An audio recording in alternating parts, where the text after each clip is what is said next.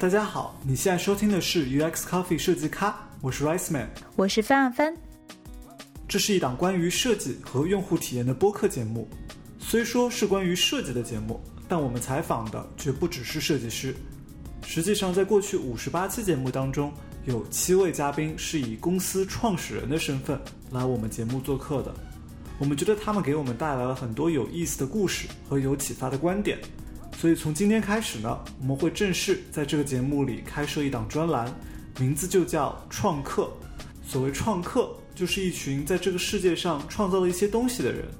我们感兴趣的是这些人有过怎样的经历，他们是如何成为今天的自己的。这期节目我们请到的是 Elsewhere 创始人范阳。本科毕业后，理工科出身的范阳来到纽约继续攻读化学专业硕士。二零一零年的纽约仍在经济危机的阴影下缓慢复苏，范阳开始担心起毕业后找工作的前景。在各种机缘巧合下，学化学的范阳突然接触到了风险投资这件事情，而风险投资最关注的互联网行业，则为范阳打开了一扇新世界的大门。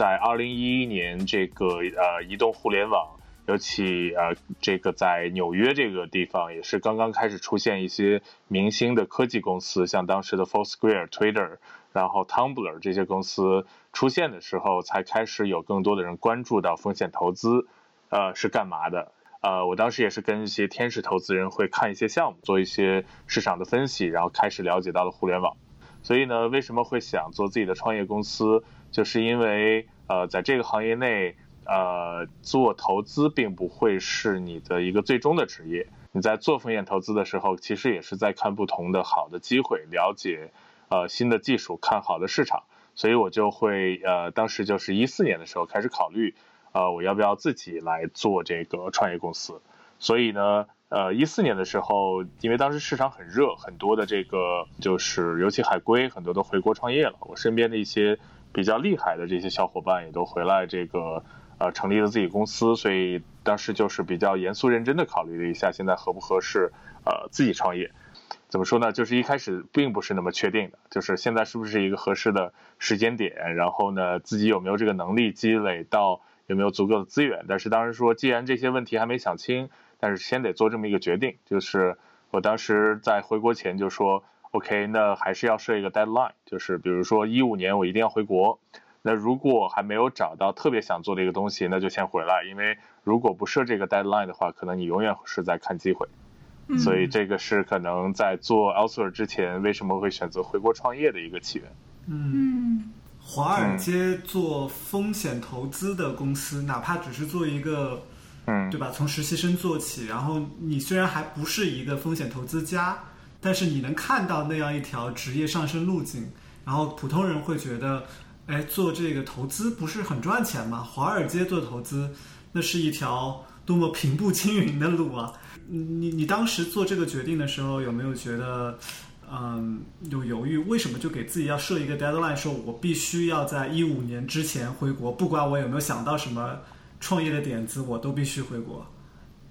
因为首先，呃，有一点就是，呃，风险投资其实。跟华尔街的关系倒没那么大。其实 VC 还是对于我来说，它还是属于科技行业。如果说你只是想去赚一个丰厚的工资的收入的话，其实风险投资绝对不是最好的选择，因为它不是让你赚这个纯工资的职业，它是一个这个呃根据你的投资的表现才能获得更高的收益的一个职业。所以呢，呃，我当时也会觉得就是。呃，在这个行业内，既然也不是要去挣这个死工资的，并且呢，说实话，比如说赚钱，呃，这个在一定程度上，除了你的职业发展的能力，以及要跟你的很多因素有关，包括你的运气。嗯所以呢，就是在里面，我觉得更能去掌控自己命运的，还是要去自己来做一些这个创业公司，而且在当时会不断的接触到一些非常成功的。呃，企业家和一些激动人心的创业故事，所以你一定会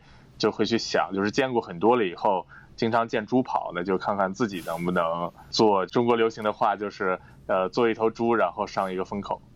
所以这个我觉得对于我来说是比较自然的一个过程。包括我当时的这个风险投资的 mentor 和老板也说，其实风险投资应该是你人生的最后一个工作，除非你自己是合伙人，自己是基金的掌管人，就是基金本身是你的创业项目，否则就是风险投资家嘛，就是在你最好的这个时间。呃，不要错过自己有机会做公司的这个时间，因为职业生涯最好的几年会可能去做自己事情的，其实也就那几年。可你错过了之后再出来做自己的创业公司的难度和成本负担会更大。所以就是为什么我说，二零一五年我当时就觉得就还是要设一个 deadline，就是当时会觉得不想安于现状，或者说说说白了就是觉得现状也没有那么好，就是还是需要。Take a risk，其实我是非常喜欢纽约的。我在纽约待的，我觉得我待的是挺舒服的。但是就觉得你或者待一待，就可能更不会去想你那些追求了。所以就就种种原因吧，就觉得那 OK，那就设一个。我当时其实这个时间线，呃，deadline 设在了二零一五年的春节过节呃过年。我是大年三十晚上呃从纽约飞回来的，就是飞到落地的这个。我家在这个西安，因为当时就说那就以过年吧，就回，就是回今年过年一定要回国过，因为也好几年没回国过年了，对，所以就就这么一个决定。嗯，然后就再也没回来过。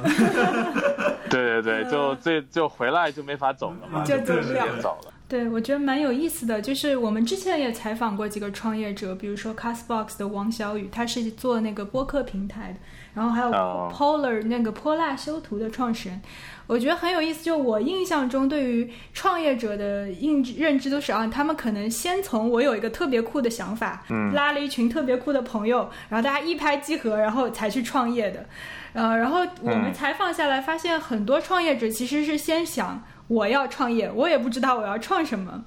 嗯我们听到的媒体故事都是加工过的，就是好像突然有了一个金点子冒了出来，他们就去做，然后成功了。但我们自己亲身做的采访的所有的创业者的嘉宾都告诉我们，不是这样的。我们当时根本就不知道要做什么，我们只是说想要做点什么事情。我觉得完美的点子出现在完美的时间是很少的，就像那个电影《社交网络》里面，这个 Mark Zuckerberg 突然就。跑激动的跑回这个宿舍就直接开干了，我觉得真实世界里面这样比较少，嗯，因为点子也是会一直变的，就像人每天都有很多点子，你今天想到这个，第二天睡一觉起来可能就觉得这个点子你也不是那么确定，所以能真正呃你自己又非常确定，然后马上又能忽悠一堆人跟你去就直接开始干了，这个我觉得其实会比较少，可能有。如果有的话，是很幸运的。嗯，对，所以我觉得先有没有比较坚定的一个信念，就是 OK，我既然走了这条路，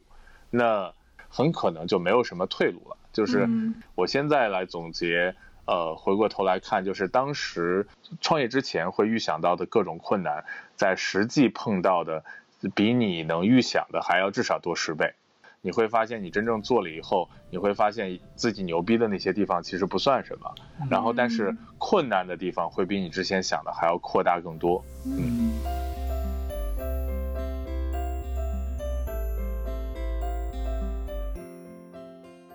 你能简单的介绍一下 Elsewhere 是做什么的吗？因为讲到现在，其实可能很多听众都是第一次知道 Elsewhere 这样一个产品啊。一句话来说。呃，整个我们这个公司就是做城市共享空间，什么意思呢？就是我们其实是把城市里面的很多的，呃，以前大家可能不知道的非常特别的一些，尤其是私人的空间，通过一个共享呃共享的模式，把它呃放到了我们的一个 A P P 这个平台上。然后用户可以按照小时去预定，就是一系列不同的这样的专属空间。我们的用户预定这些空间，像它可以用来开会，它可以用来聚会，它可以用来家庭时间，比如说带小朋友去，然后它也可以是公司的活动或内部的团建。包括呃，像很多的这个创意性工作者，他的客户的见面，因为他可能都没有一个固定自己的办公室。然后对于一些公司，他还有商务的这种谈判的会议，因为这时候他需要一个在他们办公室或者一个第三方的空间。然后还有一些特别的呃使用场景里面，比如说求婚，比如说孩子的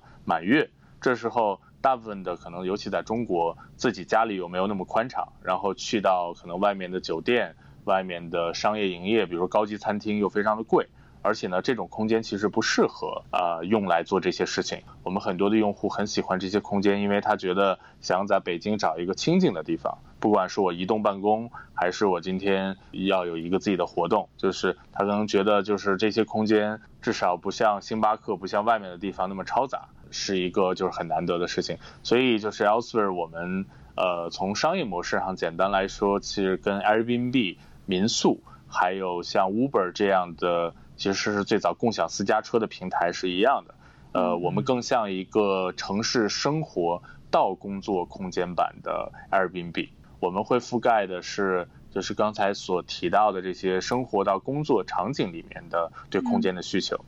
对，所以一句话来说就是城市共享空间。我觉得城市共享空间这个名词很有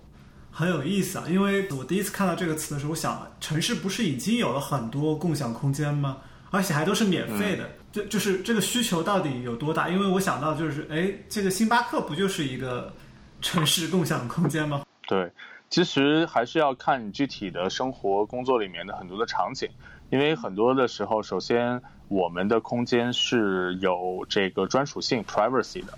因为很多的场景你是没有办法在公共空间 （public space） 去做事情，所以这件事情是。也算我的一个痛点，因为我是一直移动办公和，呃，经常会就是出差呀，就是移动生活的，所以我的工作经常都是在外的。所以我现在主要的在美国的时候，在纽约的时候和在北京也是一样，最主要的选择就是星巴克和一些公共的酒店啊、餐厅啊，对。但是这些地方并不能给我比较好的效率和体验，还有。让我比较的有生产力，比如说星巴克，如果我们今天是四个人谈个事情没问题，聊一个小时应该没问题。我今天要是六个人，超过四个人，可能我首先坐都坐不下来，因为我根本就没有地方，我对这个空间也没有任何的控制。所以我当时就在想，就是我们的手机现在各种 APP 可以给你各种随时随地按需的服务，就是你可以用手机打到车，你可以点到外卖，你可以这个骑自行车，然后你可以。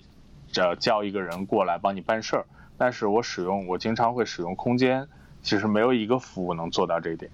就是 Airbnb 也做不到，这个 WeWork 也做不到，所以我就觉得对于呃就是一开始可能这些商务的人群，经常移动工作的人群，呃这个其实是他们很很大的一个，其实是他们的刚需和一个痛点，嗯，因为如果没有这些空间，你现在做这些事情。可能你的这个时间就会被浪费，以及你最后不会有好的产出。嗯，因为我刚看了一下你们的产品，然后我觉得你刚刚说的这个场景、这个痛点，在我看来是很合理的。但是我看到你选择的很多房型，就是在 Elsewhere 平台上。出现的房型，它不只是支持这些场景，它本身还有这个房子本身是有特点的，就是要么有很很深厚的文化底蕴，要么就是装修的非常好，要不就是有什么特别的，就是特别的设计是有特别的巧思在里面。那当时为什么还会有这一部分的元素在你们的公司的这个创意的想法里呢？对，说我们的空间为什么会相比于只是一个隔间？只是一个独立的房间会有这些元素，因为我觉得这个是从用户的需求来的。就是，呃，你想想，你愿意为什么样的空间付费？就如果今天是我需要一个空间，我甚至是要招待我的朋友，或者是一个很重要的客户见面，我一定会考虑这个地方的环境怎么样，我要不要考虑到这个地方能不能代表我的风格，然后呃，能不能代表我的企业形象，然后以及我还需要这个地方会。可能更有呃更有趣，让人更放松。嗯，所以我愿意为这样的这个产品和服务，就是作为这个空间来说来付费。否则的话，我可能付费意愿那就更低了。那我会觉得，别说这个空间，呃，像有些这种会议室，九十九块钱一小时，几十块钱一小时，我还会觉得贵。但是如果说我今天我带我的一些朋友会去一个地方，最后大家。呃，开完这个会会觉得挺高兴的，或者做完这个活动还愿意发一个朋友圈，我可能愿意为这个事情付更多的钱。所以这个其实是用户的需求，就是大家现在愿意为一个体验或者一个特别的，就是为有特色的东西付钱，而不只是为它的一个只是公用性。就是我们的用户一定不是只是来找一个会议室的，会议室有很多，会议室我还可以借可能旁边隔壁公司的，对，但是它是为整体的一个体验，做这件事儿的体验来付费。对，所以呢，才反过来决定了这些空间应该有更好的设计标准，然后呢，应该呃也有应该有最基本的服务，包括这个空间这个地方整体的这个氛围是什么样的，就是给你整体的感觉是不是让你觉得很很好？对，嗯嗯。听你这么讲，我觉得这个用户需求肯定是存在的。嗯，我好奇的是，你当时有没有算过这个用户的规模大概能有多大，能支撑起一个多大规模的公司，还是说它就是只是一个小而美的，可能就是是极少部分的高端用户，或者说啊企业用户的这样的需求呢？还是一个一个大众需求？其实呃，就是就拿共享经济这些公司来说吧。就是有一个特点，呃，做的最成功的这一类的公司在一开始其实是最小而美的。就比如说 Uber，零九年成立的，谁会用？只有公司的老板。什么场景去机场？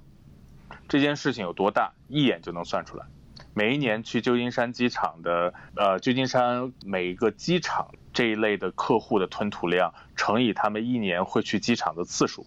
是完全可以算出来的，所以 Uber 产生之前，他就说一点，就是我们可能最差的场景就是变成一个呃旧金山新的互联网高端轿车服务，我们的用户就是这些商务人群。Uber 一直包括到二零一零年之前，主要使用的还是呃商务差旅人群和旧金山的这些记者，会去尝鲜的这些人，它绝对不是一个大众的服务。但是它这样的服务最后。持续的迭代做到的一点就是，它能延伸到整个出行，就是当它能取代我的车和取代出租车，也就是我比你的出租车的价格更便宜、效率更高，然后体验更好，这几点都满足的时候，它就会取代就是现有我的选择。但是在它初始的时候，其实 Uber 是非常酷和非常小众的一个产品，因为它在最早的时候标准是很高的。每一个司机是培训过的，并且要穿西装和戴着墨镜来，并且这个车一定是黑颜色的出租车。现在来想，这些事儿全部是非常小众的一些事情。对，但是他在做这个产品的方向，其实一直是这样迭代，就是更便捷、更便宜，体验还比你好十倍，你怎么跟我竞争？当然，他最后把价格拉下来是通过资本的手段，嗯，来拉下来的。技术的手段是提高这件事情的效率。嗯，然后最后通过资本把价钱拉下来，但是他选择的这个产品的形态一定是比出租车要体验好很多的。然后 Airbnb 呢就不说了，大家都知道这个故事，最早是 Budget Travel，Budget Travel 在呃这个 Couch Surfing 这件事情是一直很小众的一个事情事情，Budget Travel 又在整个旅游类的里面其实当时并不是最大的，但是呢。他在他做的这个产品形态能延伸到更大的一个市场，可能不是所有听众都知道 Airbnb 最早一开始真的就是一个沙发客的这样一个，它提供的就是一张床和一个早饭，所以才会有就是 Bed and Breakfast 这样一个名字，嗯。啊对吧？它可能最早的床都是空气床，就是就是它的中文是对早饭空气床嘛，所以。所以我们其实也是当时这样来思考的，就是首先从商务人群的需求出发，其实是对的，因为只有这些人是有更高的频率会去使用这些商务的呃空间和服务。但是呢，它一定不能只受限于这种比如说商务类型的空间本身，因为如果只是会议室，只是这些活动场地，只是公司可能呃这个用来呃开会和做活动的地方。这样的场景肯定是有限的，更重要的是，其实从这个场景看它如何能扩展出去。而我们现在的感觉，其实个物理空间本身这个服务，就是我要定一个这个空间本身这个服务，其实不是最重要的。对于我们来说，就是用户的这些呃生活工作里面的场景，可能是最重要的。我们想来构建的一个平台，就是它能在这个平台上找到更多的跟。他生活工作里面这些场景可以使用到的空间和其他的服务，这样才会提高整个我们这个平台的能覆盖的人群和他们的需求。就举个例子，像比如说商务会议室这一类的空间，我们并不想只是做一个比如说商务会议室的平台，这个本身肯定是有限的。而我们把所有跟商务有关的空间都要放上来，比如说公司的活动。呃，每一天在北京这么大的一个呃中国的一线城市里面，有多少商务活动会发生？而这些商务活动会在线下的场所发生，它一定首先需要一个空间。呃，北京。这么多的公司，这么多的人产生的这些活动里面有多少？他会在这个这些第三空间，就是自己的空间之外的地方，有多少会在外？就是可能会选择我们这样的平台。然后个我们包括和 Airbnb 当时有一个这个简单的类比，就是比如说你作为一个用户，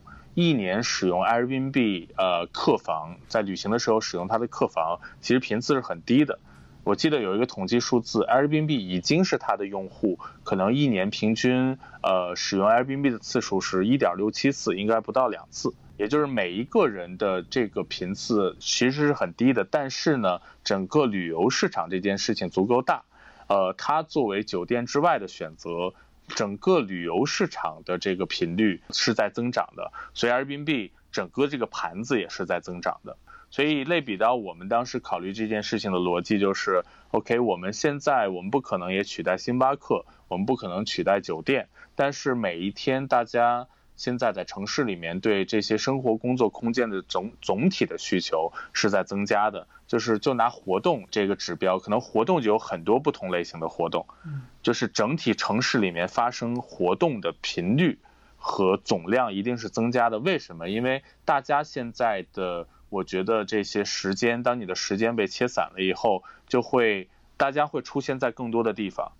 然后呢，现在朝九晚五，固定在办公室里工作的人也越来越少，所以才会有那么多的商务的会面，才会有那么多，就是包括星巴克为什么会增长，对这种第三空间的需求总量也一直在增加。就像今年在中国咖啡市场又热起来了，因为我觉得可能背后的现象就是。呃，人们会对这些空间的场所的需求是总量是在增加的。那好，那我们现在提供的这样的一个服务，现在能切到多少这个大的市场？以及呃，我们现在能就是这个供需两端都要增长，就是我们最后这个平台上空间的总数能不能超过现在你使用的咖啡厅甚至酒店的数目？比如说去到纽约时代广场。我现在一共的咖啡厅、餐厅，还有附近的高级酒店，我是能算出来的。可能一共我会有五十个选择。那我们现在这个平台上能不能也跟这些选择持平？就是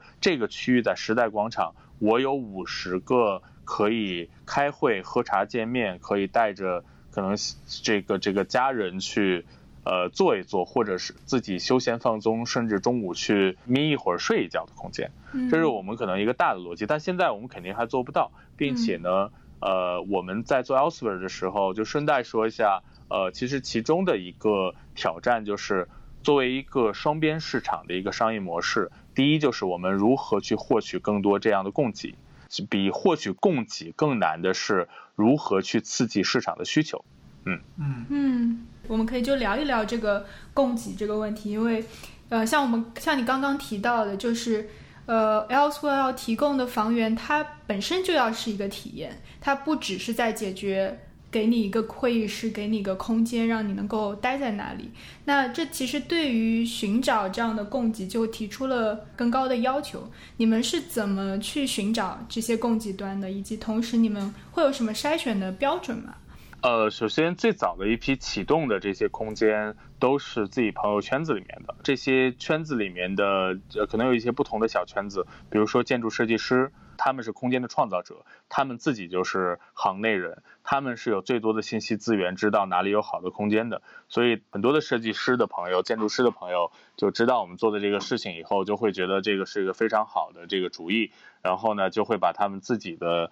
比如他们自己的空间、他们自己的资源跟我们共享。所以呢就把很多他们身边的朋友和包括像有些建筑师把他们的甲方都推过来了，因为甲方要做完一个空间，本来他们就在想这个空间怎么用。所以就会说，哎，这里有一个平台，他们就是业务的层面上能带给你一些收入，另外就是呃，他们在这个平台也能有很多的这些做空间的人，你能加入这个社区，对他们是很宝贵的。所以这是最早的一批空间主人。嗯，你你是天生就认识很多建筑师朋友吗？因为你以前是学化学的呀，你怎么有？而且在美国待了这么久，你怎么就？认识这么多手上有房源、有有有有这种，而且是闲置的房，有闲置空间资源的建筑师呢？这一点让我觉得有点不可思议。其实就是我，我以前呃在纽约就很多工作外的朋友是这些呃设计师、建筑师、艺术家什么的，然后本来也认识一些，但肯定也不会那么多。呃，回到北京，其实这个领域有呃就是在这些圈子也有一些朋友嘛，所以其实就很快的就朋友介绍朋友就。就不断认识更多了，因为做这件事情一开始纯兴趣，就会很想去拜访他们的这个空间，所以就后来就这个去的多了以后，后来就认识的越来越多，然后就就有就通过朋友的朋友又认识的就更多，可能从最早十个人就很快到了。一百个这样的人哦，他们给给你的是什么空间啊？他们自己的房子，还是他们的建筑事务所？他们自己的，比如说建筑事务所，他们就有自己的工作室，工作室里面可能就有呃他们的，比如说会把自己的会议室开放，会把自己的露台开放，会把自己的一个呃带厨房的客厅开放，其实都会有。然后呢，还有比如建筑师把他们甲方的一些。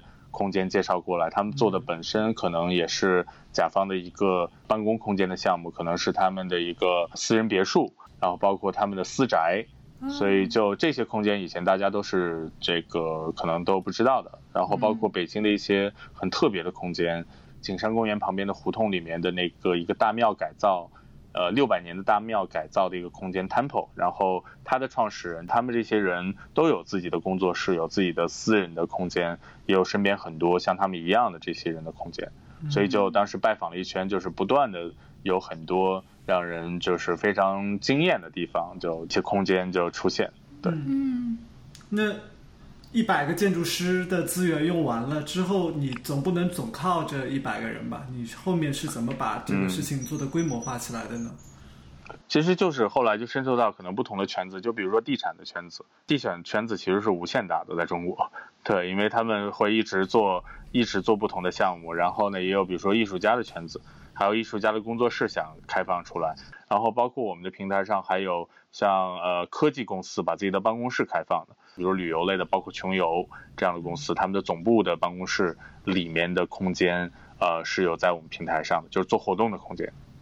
哦，嗯，哇，那中国看起来这些闲置的房子的，就是空间的资源是很多的。你们主要用的是他们就是下班以后的这些空间的资源？其实都会有。就比如说穷游，他们自己公司就会做一个活动空间呀，因为他们自己就有很多这样的需求，所以他其实有我们的客户的时候。呃，具体的时间只要他们自己没有被预定，他都是可以来对外租的。哦，因为那个空间本来就是做出来服务自己企业内部以及可以对外的。嗯，只不过以前大家都不知道。对，挺有意思的。这好像就慢慢慢慢把你刚刚说的那个愿景，就是在纽约时代广场找到五十个等同于酒店的其他的可以使用的空间。一开始我想，这怎么找得到？但可能其实有很多闲置的不为人知的空间，要通过挖掘是可以找到的。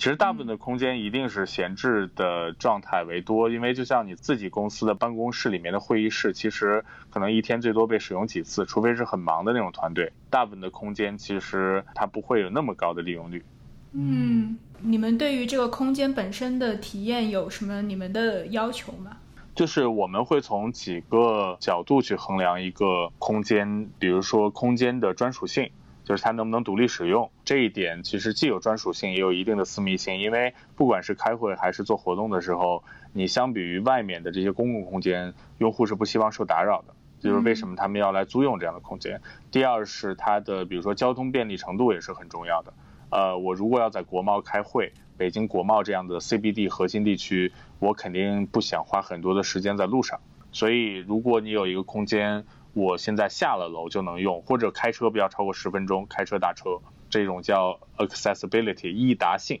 嗯，能不能方便到达？你像有些地方是非常有特色，但是你可能花了半个小时停车，以及花了另外半个小时找到这个地方，那你的体验已经毁了一半了。然后另外还有空间的 hospitality 服务质量，就是比如说你到了这个地方了以后，空间主人可能最基本的也要去呃招呼招待你，然后呢还有空间的特色，因为用户是愿意为这个空间的特色。或者换一个词，就是这些逼格买单的，也就是大家会觉得这个地方很有特色，我才有想最后发一个朋友圈的这个呃冲动。所以呃，有特色的地方也是比较受欢迎的。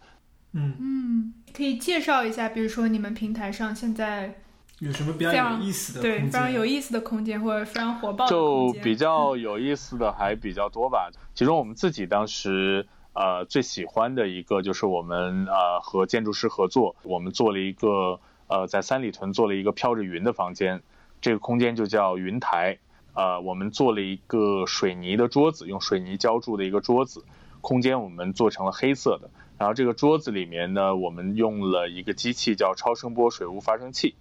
最后呈现的效果就是你打开这个房间的时候，这个空间里面会从桌子飘出来云。就整个桌子上会飘一层云，然后呢，如果我一直开着，可能最后整个空间里面就会飘一层云，因为这个云其实就是打得很细的水雾，就跟云的组成是一样的。所以这个空间，当我打开这个云的按钮的时候，它其实很像一个艺术装置，在这个飘着云的桌子上喝酒或者吃饭的时候，是一个非常独特的体验。我所以，我可以预定这个空间，我们的用户用来，呃，比如说生日 party 和他们的朋友的聚会。然后我们当时就还有用户就在里面，呃，用来工作的时候，他就会把电脑直接放到这个飘着云的桌子上，就是我们说他就会实现了这个真正的这个云办公的感觉。对，因为我们就给给他说这个你不能一直开着，因为是水雾嘛。但他们就觉得这个非常酷，就是做 PPT 的时候会把这个云开着，然后就会有很多人拍照。然后这就是我们觉得一个呃比较有创意的一个空间，而且用户每次来使用都会。就是有这个 wow 的这个感觉，这是我们的特点，就是我们希望是把这种就独特性，去和乐趣呈现给我们的用户。然后我们在北京白塔寺这个胡同区，因为那边有个白塔，然后呢，那个胡同区里面有一个空间的屋顶。我们做了一个像露台一样的，就是一个适合喝茶和可能两个人约会的一个，就很简单的一个四合院屋顶的一个小空间。那个地方从远处晚上远处看的时候就很特别，因为它是一个白色的，像日本的那种茶室，就一期一会的感觉。然后又在四合院的一个屋顶的，虽然这这这不是我们主要的现在的使用场景，但是这种就是可能我们一些最比较有乐趣、比较有情趣的一些空间。然后还有就是我说的那个大庙改造的那个空间，是它的创始人最早也是他们当时机缘巧合去把一个故宫旁边的一个废弃的那个庙，因为在文革时期那些庙都是工厂，把这个空间变成了一个呃复合式的现代的融合中西方文化的一个空间，就是他把庙，比如说那个庙的大大殿，就变成一个呃其实是一个音乐厅的概念，对他们商业的部分就是有很多品牌的发布啊。然后呢，这个在这以前的那种呃僧人的房间里面的这呃会议室，就是会带着那种老木头的香味儿的那种感觉，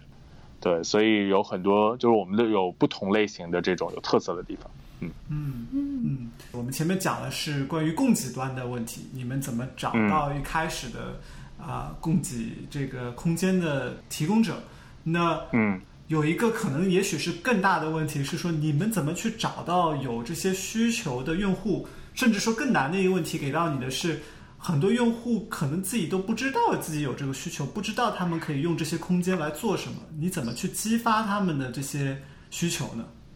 对我们其实对于用户一边，我们现在有公司型的用户和个人的用户。我们这个阶段发现，公司的用户对于他们来说，他很多的这个使用场景是。呃，一直都存在，并且比较确定的，就是比如说公司商务会议这种。然后呢，现在的公司，尤其互联网啊这些不同类型的公司，它的比如说在外的从市场的活动啊，这些运营的活动啊，会越来越多。比如说像滴滴这样的公司用了我们的服务了以后，美团的人就会知道，因为他们就是我们的呃用户的体验还不错的话，本身圈层是有一些传播的。我们上一次分析就会发现。呃，我们在几栋楼里面的客户就很集中，比如说像北京的时尚大厦，时尚大厦里面主要就是像时尚集团以及有关的一些媒体和时尚公司，所以他们可能我们分析就是有有人用了我们的服务，说，哎，这有一个这样的一个空间平台，这上面空间不错，所以他可能就很就传到了。我估计也有他们的一些行业群里面，因为我们之前就看到一些用户的注册，比如说一段时间就会集中的有这一类的职业属性标签的人来注册，所以呃早期的时候对于指这个公司的用户，我们包括这个阶段我们是还是要再做一些精准的这个营销，就比如说我们这样的服务能不能让更多的公司的呃预定空间的决策者知道，可能是公司的老板、部门的头，可能是 HR，可能是行政。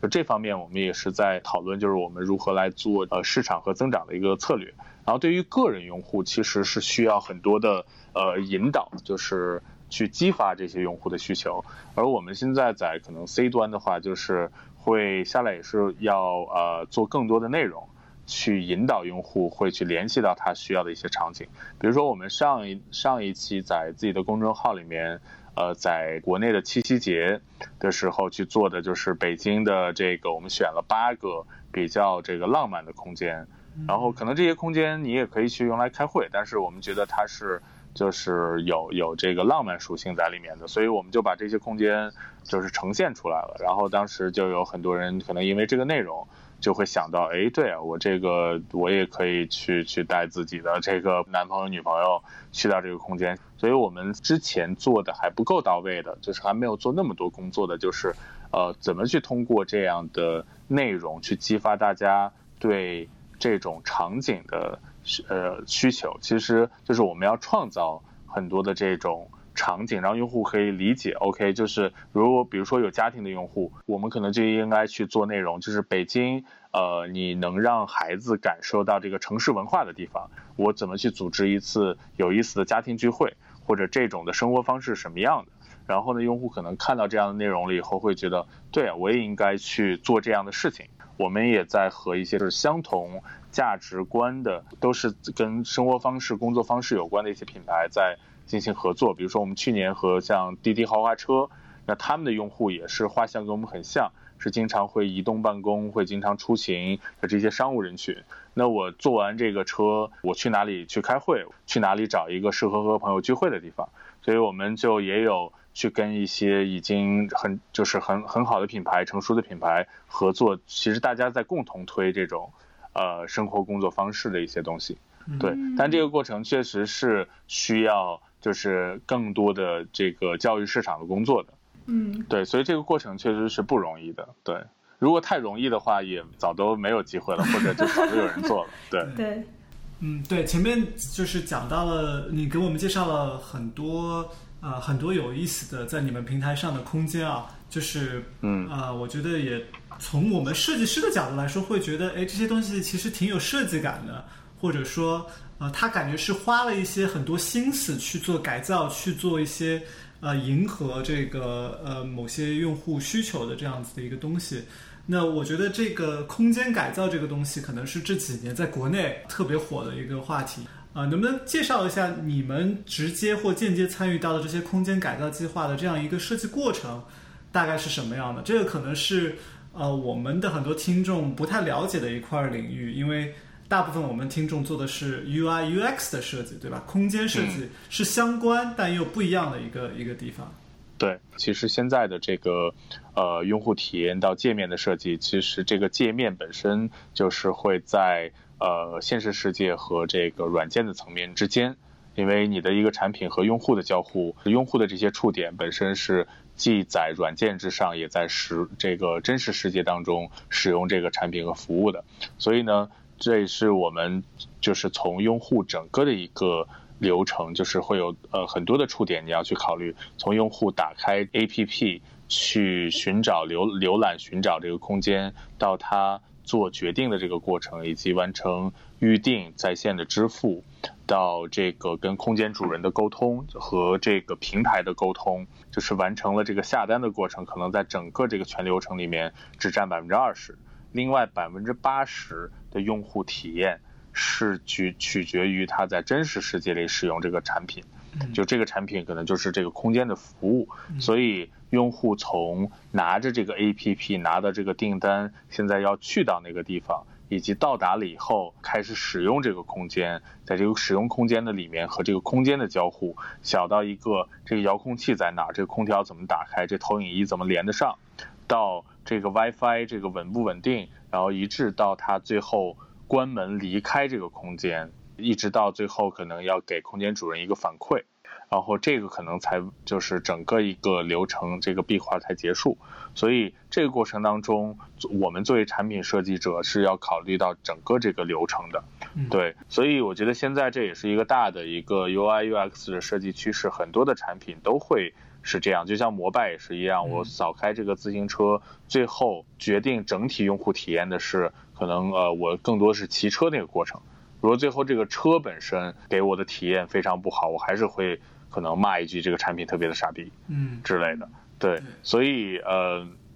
我们那说回到空间的设计，就是空间本身作为一个产品，我们如果参与到呃这个设计过程当中的时候，首先你还是要从一个创意出发，这个创意是这样的一个体验是什么？如果我们现在做的是一个会议室，我们要先想到就是这个开会的体验是什么？比如说，我们那个空间是在日坛公园，所以我们想象当中在公园里面开会的体验是什么？就是这边旁边有绿地，那我们这个空间可以用来做什么？就除了开会，我开完会可能大家还能在这里面喝杯茶，喝一杯。可能我今天开完会已经晚上六七点了，我能不能在这个空间用餐？然后能不能在这个空间甚至开一个 party？所以我们整个对一个体验会先有一个定义，然后呢再去跟。呃，这个室内设计师或者建筑师合作，就把这个呃体验的创意去表达出来，然后并且要用相对低成本，跟你做一个软件一样，就是这个也限制于预算嘛，你不可能做的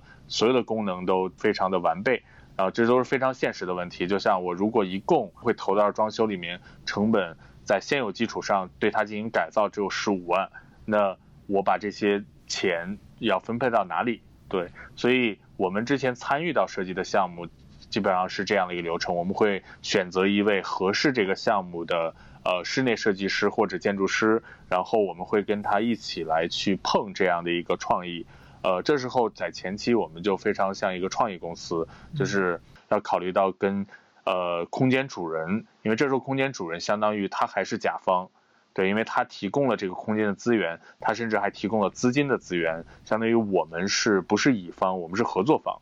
就是我们做的是智力的输出，就相当于我通过设计，呃，参与，我是设计师，我通过设计变成了这个这个项目的股东或者这个项目的合伙人。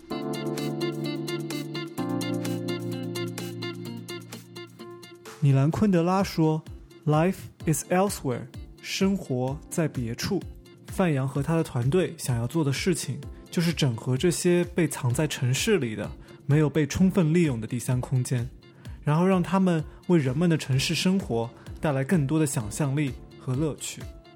对了，顺便说一句，范阳的团队正在招募 UI 设计负责人。如果你对 Elsewhere 感兴趣，可以直接添加范阳的微信，并留言备注 “UI 设计师”就可以了。他的微信是七九二二八三六六。好的。感谢你收听这期节目。你可以在网易云音乐、喜马拉雅 FM 或是在任何泛用型播客客户端上订阅收听我们的节目。在节目播出以后，我们也会在微信公众号上发出节目的文字整理版本。我们的微信公众号也是 UX Coffee，U X C O F F E E。那这期就到这里，我们下次再见。